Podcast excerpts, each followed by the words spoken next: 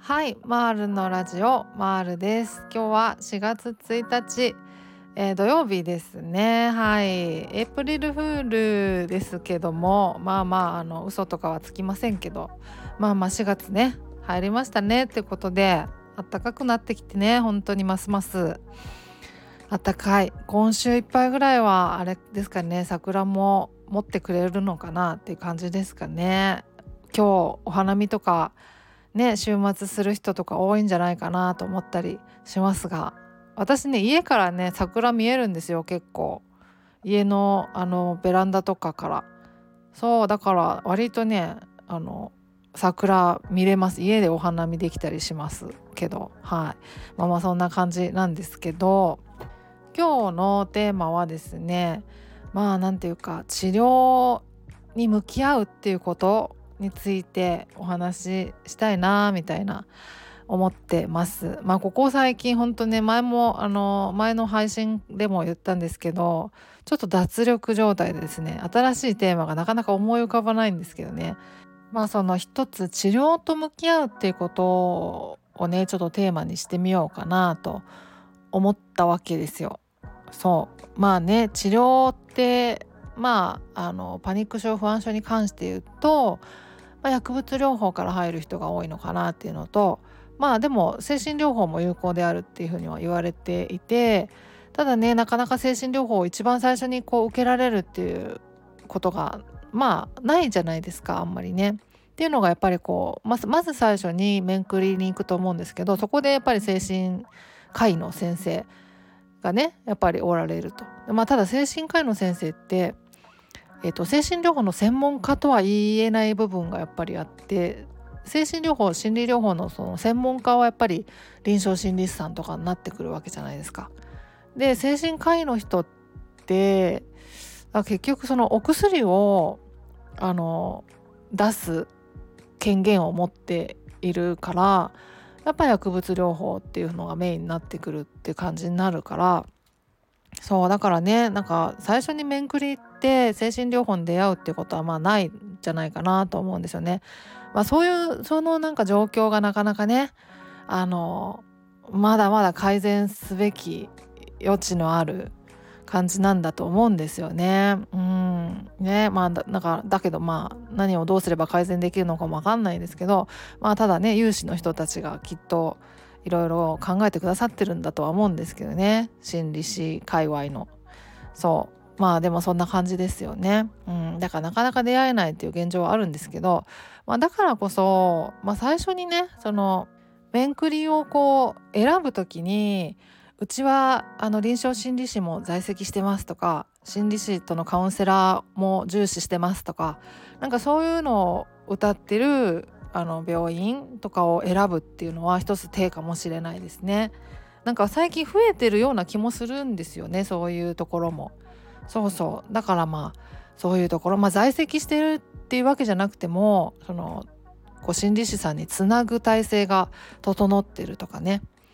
なんかそういうのがいいんじゃないかなと。でまあまあ、あのその先生自身があの精神科医のね、あの心理療法精神療法なんかにもあの精通してて、私もできますっていうのとかでもいいでしょうしね。そうそうまあだからね、そういう精神療法心理療法もやってますみたいな、そういうところをまあ探すのが一番いいのかもしれないですよね。うんと思います。まあそれかね、まあ、自習本ガイド本マニュアル本もまあ市販されてるので、それを見ながら自分でやるっていうのもありでしょうし、まあ当然自分でやるときにはね、あの先生の了承もいるとは思うんですよ。相談してみてやってみようかなと思うんですって言って、じゃあまあいい、いいんじゃないって言ってくれると思うから、そうそうそうまあまあそういう感じですよね。でまあ精神療法ってなんていうかこう分かりにくいじゃないですか。なんかこう薬物療法だと、まあ、この薬を飲めばいいっていう感じになるから、 な, なんか一日に何回何錠飲めばいいみたいな感じだから、まあまあこの取り組みやすいといえば安いと思うんですよね。で、まあ、効果としても、まあ、それなりの即効性があるものはあるだろうし、あの頓服薬とかに関してはね、だからまあ分かりやすいところはあると思うんですけど、精神療法ってね、そういう意味では比較するとちょっとなんか取り組みにくいあの治療法ではあるのかなと思ったりするんですよ。でまあ私自身はカウンセリングとか受けたことがないので、あの一般的にどうやって進めていくのかっていうのがわからないんですけど、まあなんかね、あの話聞いてもらったりヒアリングしてもらってなんか方向性を決めていくっていうようなことなんだとは思うんですけど、あのなんか聞いてるかどうかわかりにくいっていう、何のためにこれやってんだろうみたいな、なんか感じたりするようなこともあるんじゃないかなと思うんですよね。そうまあでもね、やっぱりこうそうなんですよ。だからね、なんか腰を据えてやりづらいところはあるのかなと思うんですよね。で例えばその考え方を変えればいいんだって思ったりとかして、でどういう考え方をすればいいのかなみたいなフォーマットをね、なんか探したりとかすればいいのかなとかね、なんかそういうふうに思いがちかもしれないですけど、考え方変えようと思って変えられるものじゃないんですよね。そうだからだから精神療法があるといえばあるわけで、そうあのこういう考え方すればいいんだなとか、こういう時にこうポジティブに捉えればいいんだなって思ったところでそう思えないじゃないですか。そういうふうに考えられないからこそ、だからあの体系的に心理療法精神療法をやっていく必要があるわけですよね。うん、そうそう考え方をこう変えるためには何をすればいいのかっていうのが心理療法精神療法だと思うんですよ。考え方を変えるのが、まあ、あのメインの目的というわけでもないような気はしますけど、まあ、認知行動療法なんかでいうと認知を変えていくみたいなことですよね。その捉え方とかを受け止め方みたいなものの新しいこうパースペクティブというか、なんていうかその、ね、側面を見つめる力をつける力をつけるというか、なんかこう視野を広くするみたいな感じでもあると思うんですけど、うん、まあそういうね、なんか精神治療精神療法をなんかどうやってやっていくか、どうすれば受け入れられるのかっていうのもまたなんか一つのなんていうかハードルとしてもしかしたらあるかもしれないなって思ったりするんですよね。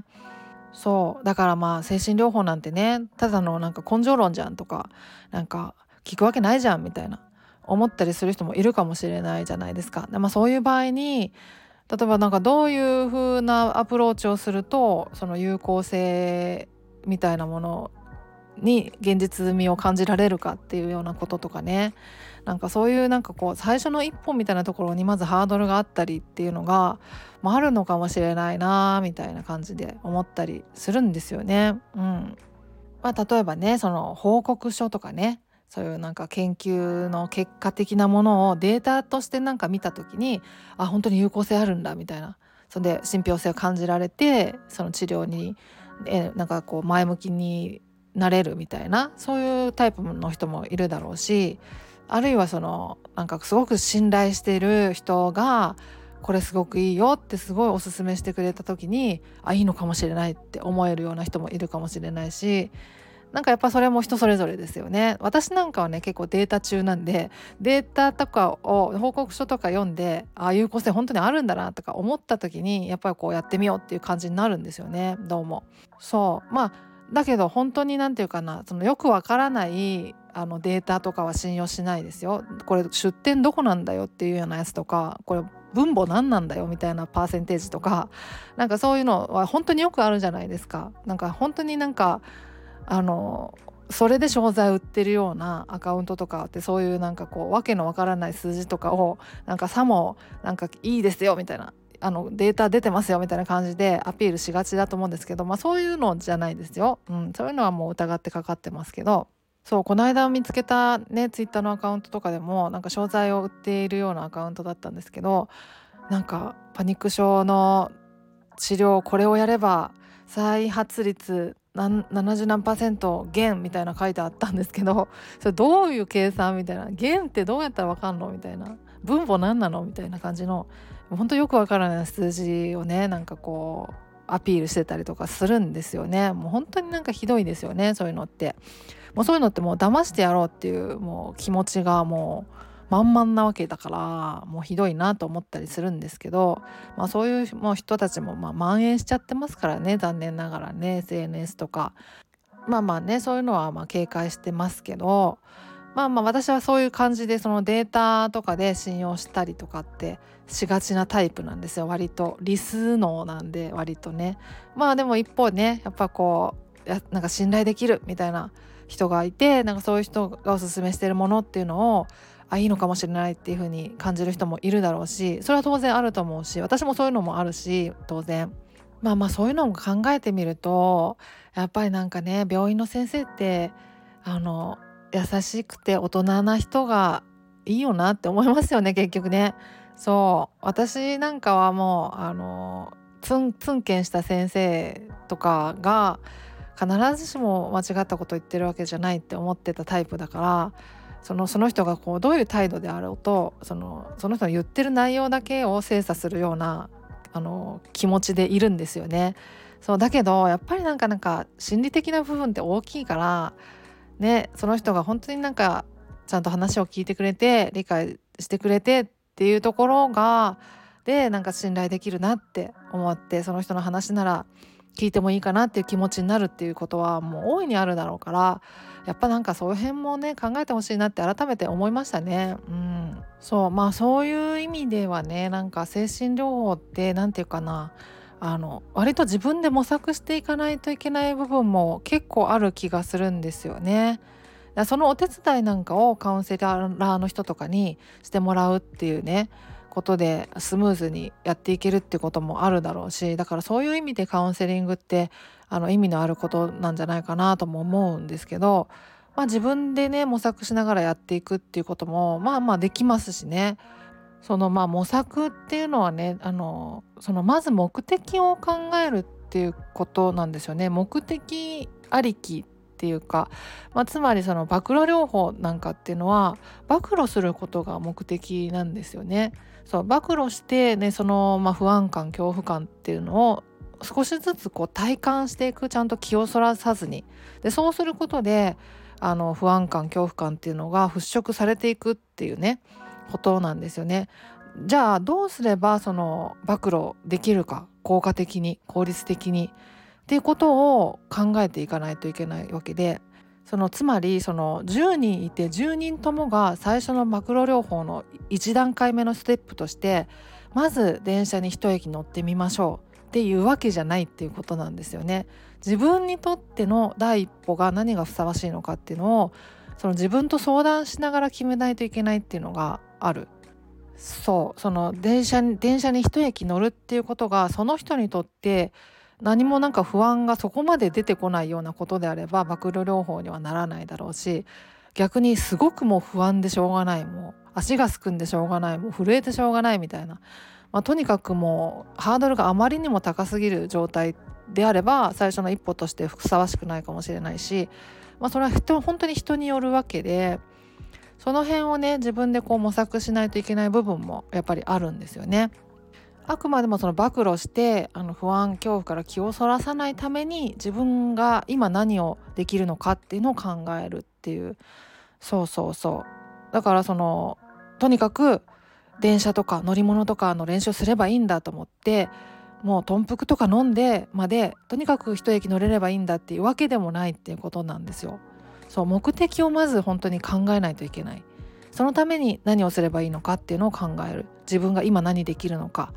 そうだからもうお風呂入ることとかってももちろん全然ありだし、その自分の本当に体と相談する感じですよね。で何かをすればいいっていうわけでもないから、その目的が達成できるのであればもうそれはもう暴露療法になりうるわけで、それがもう日常生活の中のふとした瞬間にその不安が湧き出てくるようなことって本当にあると思うんですけど、その時に今だと思って暴露療法やればいいってこともあるわけですよ。そう今だから暴露療法として今感じてる不安とかなんか恐怖感みたいなものを気をそらさないようにちょっと頑張ってみようみたいな、そういうのも暴露療法になりうるわけで、だからまず目的っていうのを考えないといけなくて、そう、そういう意味ではねなんていうかこ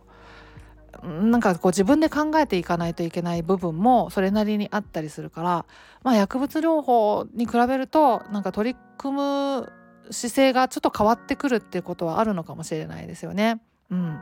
まあ、しかもそれが本当に有効なんだっていうことがそ, そこにこうなんか現実味を感じてなかったらなかなかね、あの腰が重くなって動か動けないかもしれないしね。そうあんまりこう前向きに取り組めないってこともあるだろうし、そういう意味ではやっぱりなんかこういろんなところでどうすればその治療をなんかスムーズにやっていけるか、なんかこ